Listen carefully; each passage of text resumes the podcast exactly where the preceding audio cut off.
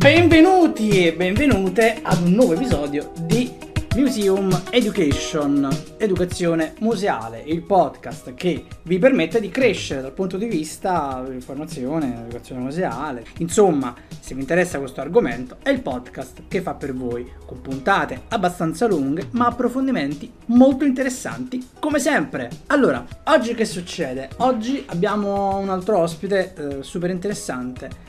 Eh, infatti sarà ospite del, dell'episodio Marco Peri educatore museale, docente, storico dell'arte, insomma si presenterà tra poco a voi e avrete modo di conoscerlo anche in questo episodio. Si parlerà di tante cose, si parlerà anche di lavoro all'interno eh, di un dipartimento educativo, insomma di un museo in generale.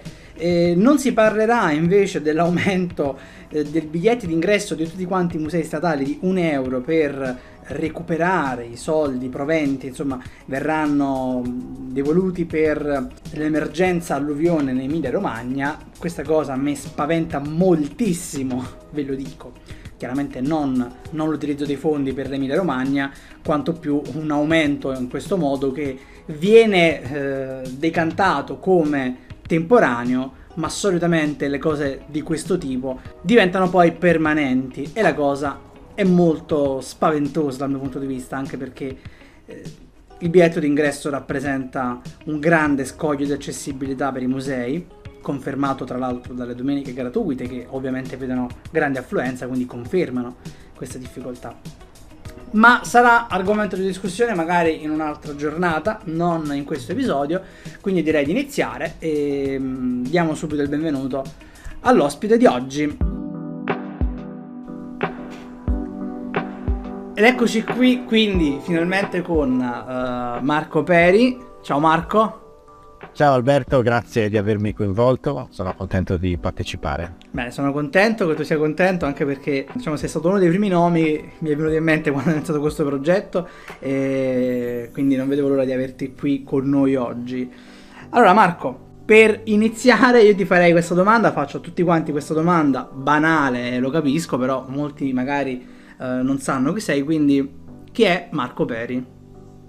Allora, eh, sono uno storico dell'arte di formazione e da quando ho iniziato il mio percorso diciamo, di ricerca per la tesi mi sono concentrato sulla didattica museale. Eh, la mia tesi era proprio orientata a, allo sconfinamento tra arte ed educazione nel museo contemporaneo. mi sono laureato ormai insomma, da parecchi anni, ma da allora la mia ricerca continua eh, mi occupo di educazione museale su due fronti, uno molto pratico, attivo, cioè progetto e conduco attività per tutti i pubblici, e dai bambini, le famiglie, gruppi eterogenei, e mi concentro anche su pubblici speciali come persone con disabilità e, e questo lavoro sul campo è essenziale perché mi permette di mettere alla prova anche eh, strategie, pratiche eh, che vogliono provare un po' a superare le consuetudini e, le convenzioni. Un'altra parte del mio lavoro è un lavoro invece di ricerca in senso anche teorico rispetto alle pratiche educative che possono essere messe in campo nel museo. E questa attività mi dà anche la possibilità di interagire con moltissimi professionisti e professioniste nella formazione appunto, cioè quindi creo eh, dei percorsi formativi o dei workshop di aggiornamento per persone che si avvicinano, che già lavorano nell'educazione museale è un'opportunità che mi dà poi l'occasione anche di mantenermi molto aggiornato rispetto anche a, al lavoro concreto nelle varie realtà eh, in Italia. Eh sì, perché poi c'è anche quello, quello scambio, no? nel momento in cui interagisci con magari giovani professionisti c'è uno scambio che poi da lì eh, porta anche qualcos'altro. Sì, eh, comunque continuo a imparare a insegnare, io insegno per imparare e questo chiaramente è, vitale, l'aggiornamento continuo anche in una prospettiva internazionale. Il nostro è un settore eh, dove non esiste un percorso formativo univoco e certo, quindi è necessario costantemente eh, continuare ad aggiornarsi, a formarsi, eh, a, a cogliere in, tra i propri strumenti nuove possibilità e strategie per migliorare poi il rapporto col pubblico e la relazione tra pubblico e opere del museo. Quello dice giustissimo, in realtà è anche perfettamente in linea con quello che poi ti volevo chiedere, che essenzialmente eh, ci permette un attimo di entrare anche più nel vivo della, della questione di oggi, no? Perché chiaramente siamo su un podcast che si intitola Museum Education e io puntualmente devo fare questa domanda a tutte le persone che passano di qui perché per quanto se ne Sì. scriva tantissimo sull'educazione museale, resta sempre qualcosa che a seconda del museo, del territorio, del contesto, ognuno un po' declina a, a proprio modo, anche perché è una materia così vasta che è un po' inevitabile alla fine declinarla nella propria esigenza.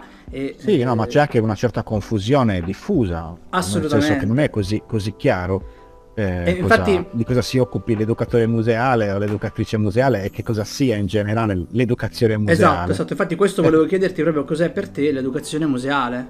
Eh, Se partiamo da, da una mia, eh, cioè, come la interpreto io, per me è un campo di, di grande opportunità, eh, proprio perché ritengo che i musei possano essere dei luoghi eh, estremamente interessanti nei quali eh, sperimentare nuove possibilità relazionali tra persone. Eh, considero la cultura un territorio eh, da abitare e, e il museo in questo caso come eh, luogo della cultura eh, sempre aperto che può accogliere pubblici diversi, persone di diversa provenienza ma anche di diversa età, ci offre appunto un contesto straordinario per mettere alla prova nuove pratiche educative per eh, dire, le sfide che la nostra società oggi ci propone. E quindi io interpreto l'educazione museale come un territorio di opportunità. Eh, il mio lavoro consiste nel costruire eh, occasioni relazionali eh, tra le persone attraverso l'arte o tra le persone nel contesto del museo. In Italia dobbiamo dire che purtroppo, nonostante la ricerca sia cominciata anche con, con- con anticipo rispetto ad, ad altri paesi, perché le prime esperienze di, di educazione museale vengono anche già da- dal dopoguerra, Sì. eh, ancora oggi eh, la, la professionalità di chi si occupa di educazione museale non è riconosciuta, soffre di marginalità, eh, moltissimi musei eh, non, non- non si interessano dire, di formare e di avere uno staff che si dedica in maniera puntuale eh, alla ricerca della relazione col pubblico. L'educazione museale è l'essenza stessa del museo perché è eh, ciò che mette in comunicazione i contenuti, le collezioni con le persone e quindi non è diverso dall'attività espositiva, sono la stessa cosa, da un lato c'è l'attività espositiva e dall'altro c'è, la- dall'altro c'è l'attività educativa che è come questa si connette con le persone, quindi è essenziale che eh, le realtà istituzionali e i musei colgano eh, l'essenza rispetto alla definizione stessa del, del museo che cosa sia l'educazione museale, cioè una delle funzioni principali del museo e non un orpello eh, che può esserci o non esserci, quindi un'attività residuale come spesso viene percepita. Eh sì, sì, ma tra l'altro secondo me è proprio come dicevi tu, tu prima, perché eh, manca secondo me la concezione di eh, quale dovrebbe essere proprio anche il ruolo del- dell'educazione museale, ma anche del dipartimento educativo in generale, perché ehm, è, è una cosa che magari non ci, non ci si pensa molto spesso, però in realtà eh, se vediamo le realtà americane, ma vabbè anche inglesi, insomma le realtà un po' più estere, che hanno comunque tanti problemi come abbiamo anche noi qui, però diciamo che noi siamo particolarmente bravi nel, nel far emergere i problemi. Eh, però lì per esempio quando c'è da costruire una mostra, eh, lo scambio con, ehm, con il dipartimento educativo permette la, la modifica anche di alcuni parametri della mostra per, per riuscire ad accontentare tutti i pubblici, quindi magari eh, l'accorgimento se magari eh, ci sono troppe opere di un tipo e quindi magari l'inclusione eh, di una categoria di, di persone, una minoranza, oppure se un'opera può essere più utile o meno per delle attività, insomma uno scambio Certo, eh, dic- diciamo che eh, il museo è una macchina complessa eh, che funziona grazie all'intersezione di tante competenze e tante sensibilità. Se eh, i professionisti che si occupano di educazione diventassero una voce autorevole eh, nel processo oh, di, eh, ma- come dire, nel processo di costruzione di un progetto espositivo, ovviamente potrebbero orientare in senso educativo i contenuti e così come fanno gli architetti che decidono come disporre nello spazio, gli esperti di educazione possono decidere invece come costruire il percorso perché possa favorire eh, appunto la- l'accessibilità eh, di diverse tipologie di pubblico. E questa intersezione di competenze non si realizza, eh, dobbiamo proprio riconoscerlo, perché appunto il servizio educativo, il dipartimento educativo spesso entra in gioco solo a, a mostra pronta, gli viene fornito il catalogo e li si invita a progettare attività per coinvolgere moltissimo pubblico a partire dai bambini, dalle scuole, però senza aver mai partecipato alle fasi invece eh, ideative di un progetto espositivo. Eh, questo sì. sarebbe dire, auspicabile, cioè curatori, direttori, educatori, allestitori, eh, tutti insieme che possono concepire un progetto che quindi abbia le caratteristiche per essere un progetto eh, che comunica col pubblico, che sa eh, affascinarlo, che sa eh, far costruire conoscenze in modo significativo sia in maniera personale che poi attraverso tutte le attività che l'educazione museale può progettare per eh, arricchire queste possibilità comunicative della mostra. Assolutamente, sono pienamente d'accordo. Vabbè, noi le viviamo quotidianamente ormai. Ascolta, andando un po' più a fondo nella questione, sì. io ti faccio una domanda che, mh, mm, diciamo, so perché io un po' so cosa fai, so proprio la tua pratica, quindi eh, ti faccio questa domanda non a caso. Ti volevo chiedere, Bene. anche perché in realtà anche io un po' eh, mi ci sono fiondato su questa tipologia di riflessione che è quella dei corpi all'interno del museo, ovvero che fine fanno i corpi all'interno del museo, corpi inteso proprio, cioè le persone insomma all'interno del museo, e soprattutto che tipo di relazione c'è con l'educazione museale, perché in realtà è una cosa che mh, difficilmente si pensa nell'antropologia, soprattutto c'è molta riflessione anche su questi aspetti eh, dei corpi nei musei, però essenzialmente quando poi eh, stiamo al museo, eh, soprattutto magari quelli nostrani, c'è molta staticità, sono molt- molti pochi esatto. musei insomma, che riescono a, a spaccare questa, questa cella di rigidità per essere molto più fluidi. Quindi qual è appunto la relazione no? tra ecco, corpo uh, museo, educazione museale, che succede? Perché magari allora, succede? L- l'hai detto anche tu in qualche modo in questa domanda perché quando hai detto corpi hai detto persone. Sì. E effettivamente tutta la mia progettualità si concentra nel coinvolgere nella maniera più efficace e intensa i corpi e le sensibilità di tutte le persone. E la parola corpo può sembrare qualcosa di senso fisico, ma in realtà per me è, è l'essere eh, individuale di ciascuna persona ogni visitatore o visitatrice che arriva al museo porta con sé attraverso il suo corpo la sua sensibilità, le sue conoscenze, ma anche le sue capacità immaginative, le sue capacità emotive. E quindi io credo che sia necessario, perché si costruisca un'esperienza davvero coinvolgente, non trascurare nessuno di questi aspetti e partire dal corpo è lo strumento per rimettere in gioco quella parte meno razionale di noi. Possiamo riconoscere che i musei spesso eh, adottino dei, delle strategie che assomigliano all'educazione formale, quindi a, a sollecitare unicamente attraverso il verbale, il pensiero e l'aspetto cognitivo razionale della costruzione della conoscenza quindi la guida che spiega le cose eh, a, a, bambini che stanno seduti solo ad ascoltare e a muovere i pensieri. Io credo che invece adottare un approccio dinamico e interattivo all'esplorazione delle opere che privilegia il movimento e l'azione come strumenti di coinvolgimento possa produrre una relazione con gli ambienti espositivi che muove non solo la mente ma appunto anche le percezioni che partono appunto dai sensi, dal nostro corpo sensibile Ecco che questo coinvolgimento, eh, far sperimentare alle persone questo coinvolgimento fisico-sensoriale con le opere, eh, attraverso anche esperienze sonore, tattili e anche oh, altre opportunità che mettono in gioco il corpo come strumento percettivo, diventano elementi che propongono un nuovo modo di vivere la relazione di conoscenza, non più una maniera scolastica di ascolto e di eh, rielaborazione attraverso il pensiero, ma un modo per mettere in gioco tutta la complessità e l'unicità di ciascuna persona.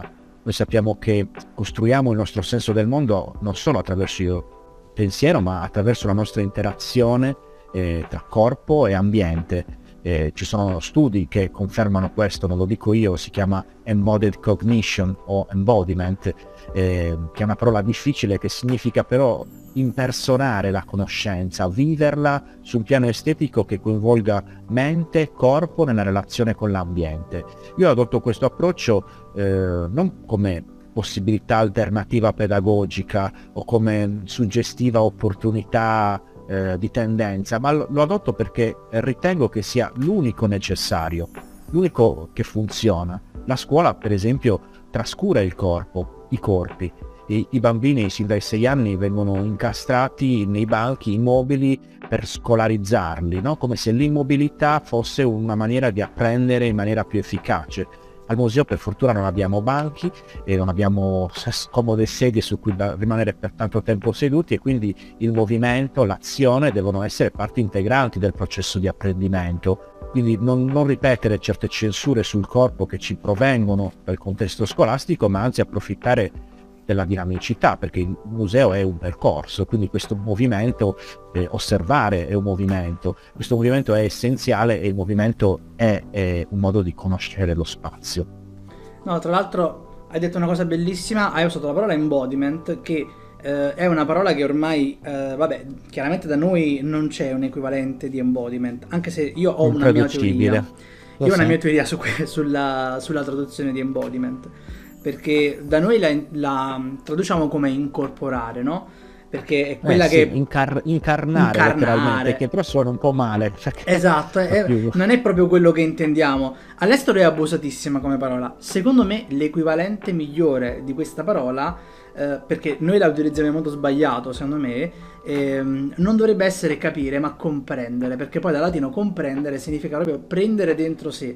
E secondo me si avvicina molto a quello che embodiment, volendo, potrebbe anche sì, incarnare. Partiamo dall'etimologia, comprendere rende bene l'idea, eh, perché mh, a volte si comprende con la mente, no? invece comprendere e portare dentro di sé esatto. in maniera molto più eh, fisica. Guarda, ho delle parole essenziali di un bambino che io ripeto spesso eh, anche nelle mie lezioni, ho una slide dove c'è scritto proprio questa frase, tra virgolette, per imparare una cosa, per impararla bene, bisogna viverla. Eh. Ecco, vivere un'esperienza di conoscenza significa viverla completamente, non solamente attraverso il pensiero, ma attraverso l'esperienza. Eh, quindi la parola comprendere è l'esperienza di conoscenza eh, vissuta, eh, esperita nella concretezza e non solo attraverso l'astrazione razionale che non è eh, secondaria, è comunque parte fondamentale di questo processo.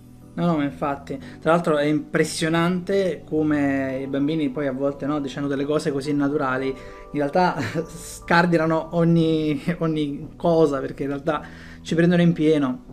Eh sì, sì, sì, la loro essenzialità no? anche nell'esprimere concetti così chiari lo rendono ancora più lampante. Sì, sì.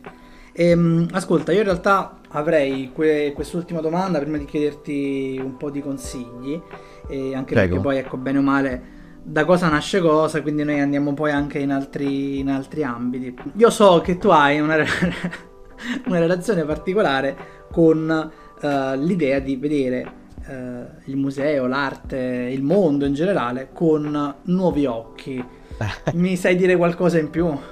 Beh, guarda, questa è una parola che mi piace molto, nuovi occhi, perché viviamo in una società essenzialmente visiva, ma non sappiamo più osservare. Quindi maturare uno sguardo curioso, eh, sensibile, che eh, ritrovi anche quella capacità di meravigliarsi eh, ha bisogno di, di, nuovi occhi ed è così che ho intitolato anche un breve testo che è uscito qualche anno fa in cui provavo a mettere insieme una serie di riflessioni eh, maturate intorno alle mie pratiche educative.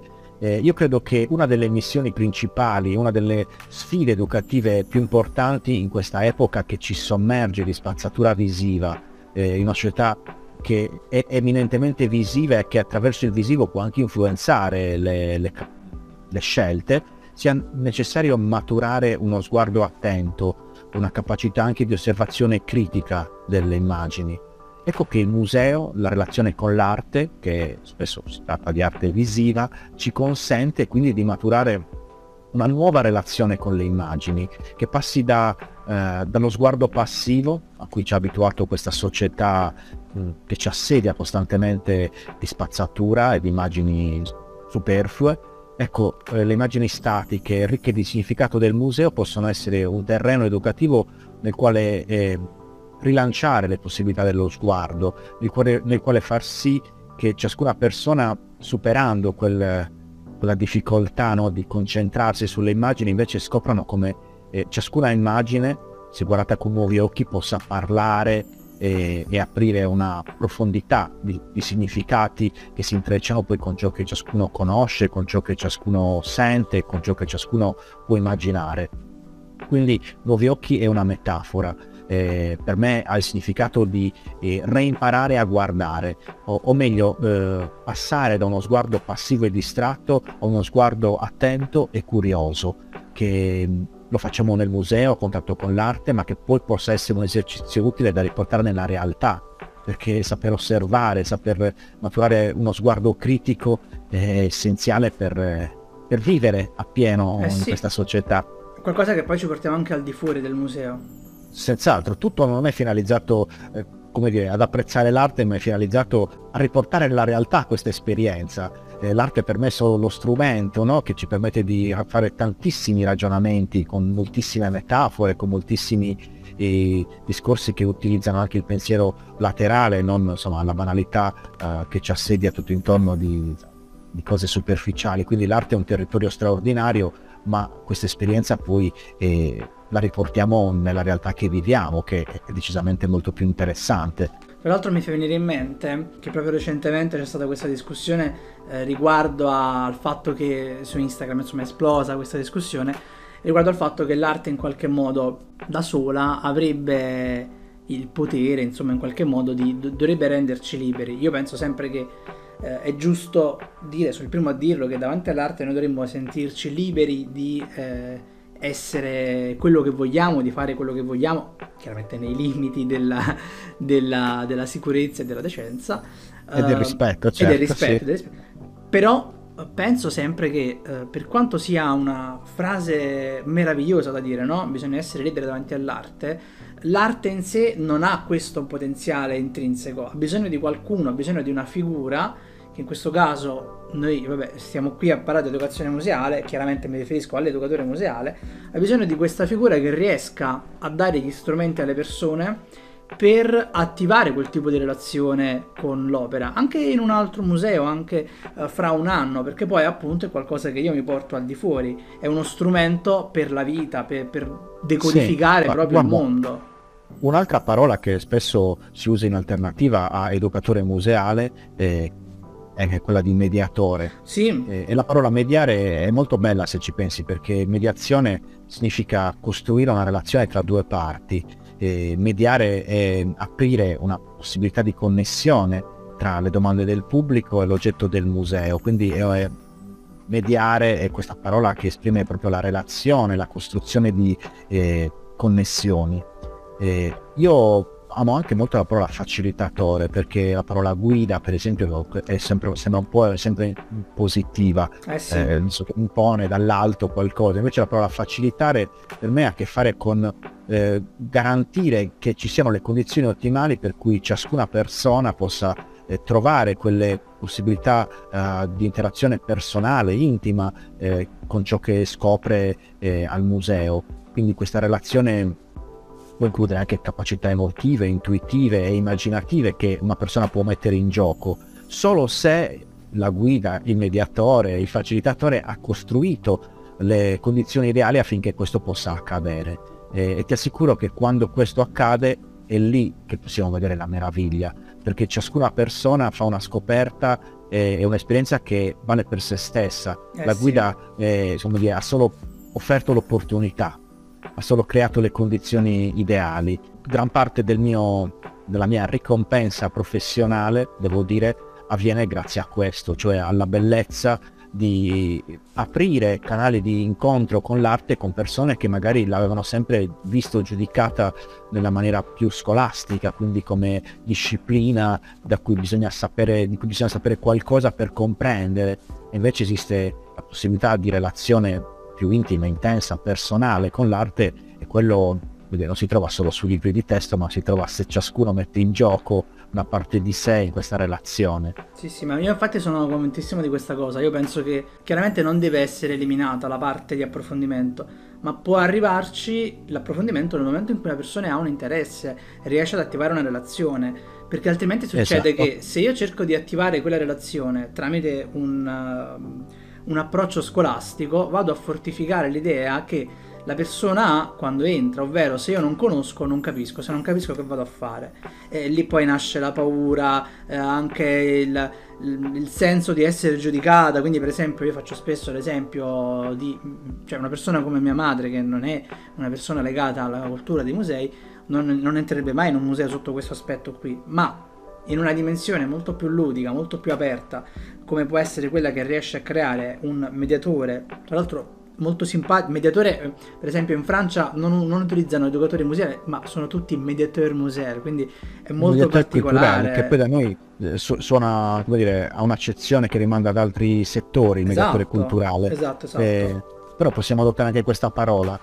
Ah, il concetto rimane quello, quello di riuscire poi a, a creare quel ponte, cioè a, a dare uno strumento. Però eh, per come la viviamo oggi, no? più che altro noi vediamo spessissimo, soprattutto nelle, nelle visite guidate, e io sono d'accordissimo con te, un grande no sulla parola guida, perché chiaramente guidare vuol dire che io ti sto dicendo la strada che devi percorrere.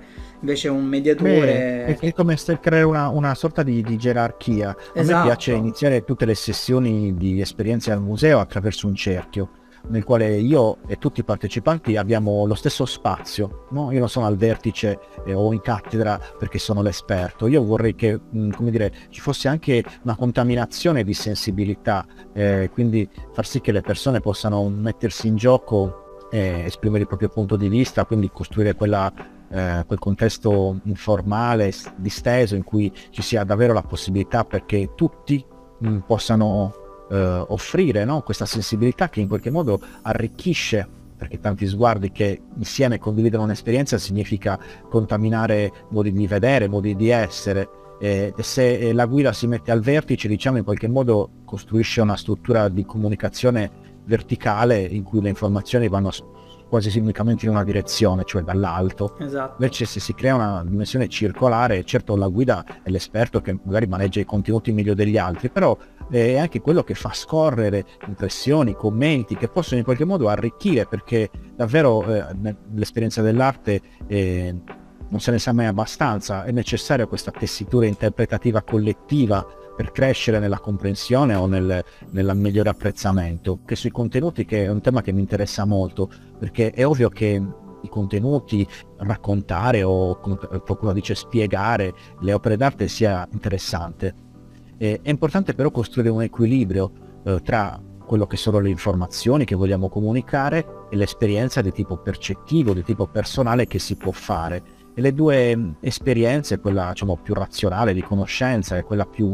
percettiva e sensibile, non sono opposte, devono integrarsi esatto. con equilibrio. Perché se una prevale sull'altra, per esempio una visita guidata molto pesante, molto eh, concentrata sui contenuti, dopo un po' per esempio i bambini si perdono ma non dopo un po', dopo subito. Lo stesso con gli adolescenti, non è che li si può imbottire di informazioni perché sono grandi, allora bisogna spiegare tutto, no, tutte le opere. Proprio con cioè, loro. Bisogna poi. trovare sempre un compromesso tra i loro interessi, le loro sensibilità, che vanno messi in gioco ampiamente, e solo se queste hanno generato poi curiosità, domande, se l'opera ha parlato ai loro interessi, lì si innestano come dire, in maniera più fertile quelle che possono essere le informazioni che vogliamo comunicare. Se vengono messe prima le informazioni e i contenuti calati dall'alto, possiamo pure parlare di aria sprecata, no? aria che esce dalla bocca della guida, però informazioni che dopo un po', possiamo riconoscerlo tutti, diventeranno tabula rasa, sì, perché non sì, si innestano eh, dentro, eh, cioè non vengono comprese come abbiamo detto prima, cioè portate dentro di sé, non diventano parole significative, ma diventano informazioni ridondanti che entrano da un orecchio ed escono dall'altro. Esatto, l'unico caso in cui non sarebbe così è che magari hai un, uh, davanti a te un gruppo di persone che sono lì per studiare, e, però vabbè, è un'eccezione che non può fare la regola. Beh, se allora abbiamo di fronte degli studenti dell'Accademia di Belle Arti che stanno facendo una lezione di storia dell'arte, allora lì possiamo andare solo a fondo sui contenuti. Esatto, esatto. Nel pubblico dei musei ricordiamoci che non sono specialisti, che non hanno il background formativo eh, da storico dell'arte, sono persone curiose che hanno bisogno di conoscere attraverso tanti canali.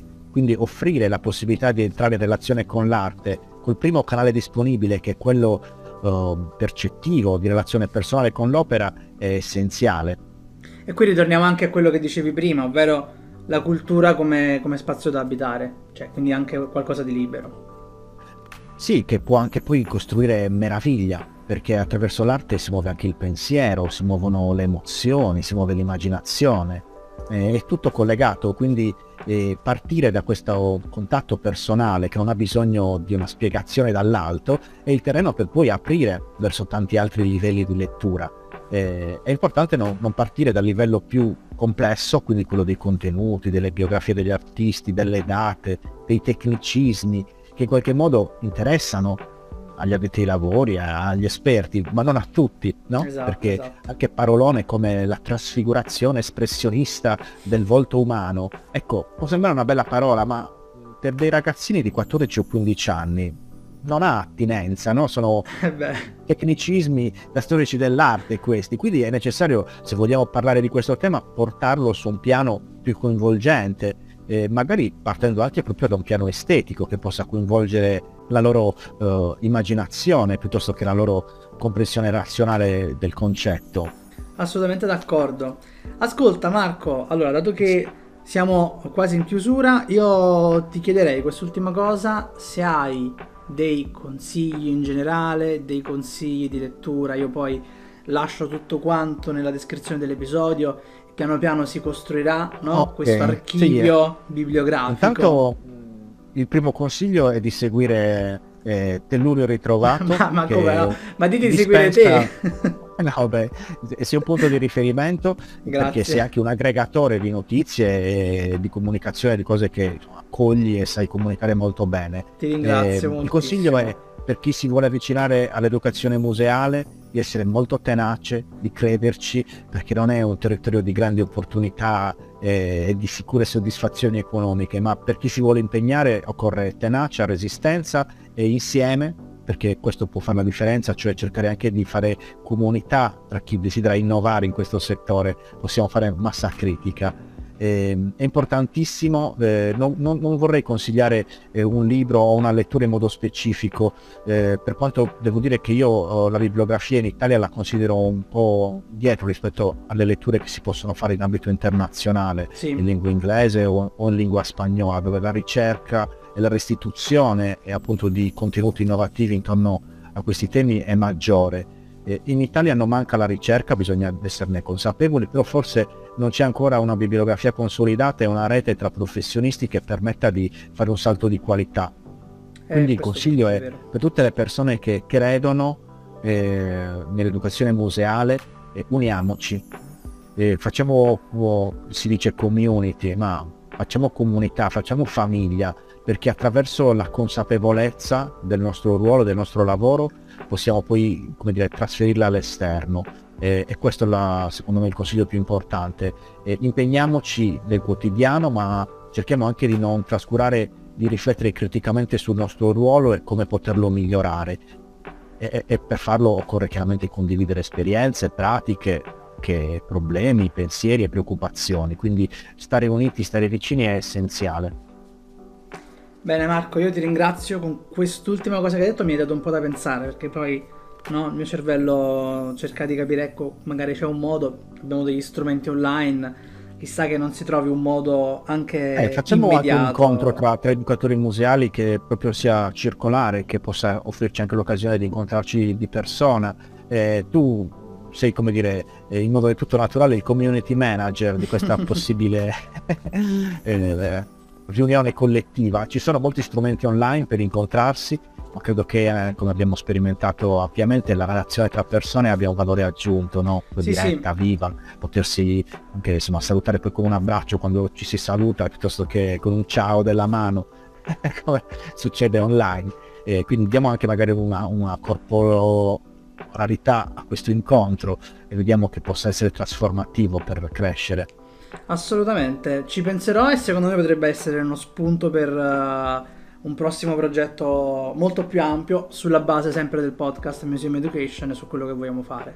Grazie Alberto e complimenti per questa attività divulgativa che fai. No Marco, ma grazie a te per essere stato qui e io, vabbè, io di solito auguro buona domenica a tutti quanti perché di solito l'episodio esce la domenica, chiaramente noi non stiamo Ebbene, dai, che sia una registrando domenica di primavera come si deve. Esatto, esatto. E niente, grazie di tutto veramente. Speriamo di sentirci, ma soprattutto speriamo di vederci presto.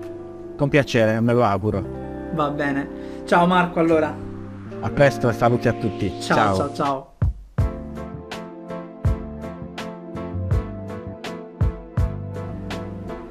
Bene, ed eccoci qui verso la fine di questo episodio. Io mi rendo conto, sono episodi molto lunghi, ma sono stra interessantissimi, quindi perdonatemi se saranno così lunghi anche altri episodi, ma penso sia fondamentale trasformare questo momento di podcast anche in un momento di approfondimento, di scambio reciproco.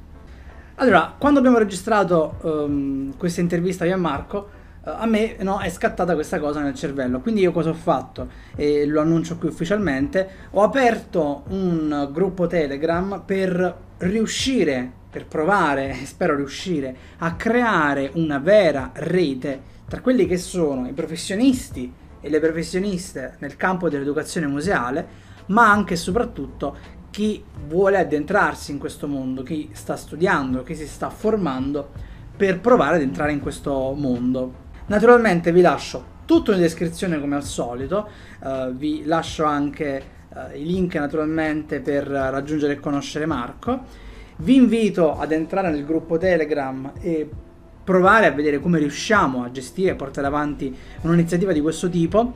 Uh, vi anticipo che all'inizio chiaramente eh, saremo pochi, ma cercherò comunque di pubblicare info, aggiornamenti, bandi pubblici, insomma tutto quello che mi passa sotto mano lo condividerò in quel gruppo, quindi sarà anche un momento di scambio. In futuro sarebbe bello poi riuscire ad organizzare stesso su questo gruppo Telegram eh, dei momenti di incontro che siano online, che siano fisici, di scambio vero e proprio eh, in modo diretto o magari anche delle letture, insomma riuscire a trasformare quello che è un gruppo, eh, quindi qualcosa di attivo fino a un certo punto, perché comunque principalmente è passivo, in qualcosa di molto più interattivo, ovvero proprio un'interazione interpersonale. E, insomma, per oggi vabbè, vi, vi ho dato un sacco di informazioni. Vi aspetto su Telegram, vi aspetto su Instagram. Eh, vi ricordo come sempre che questo è un progetto totalmente dal basso, insomma, non, non ci sono finanziamenti o altro e si regge esclusivamente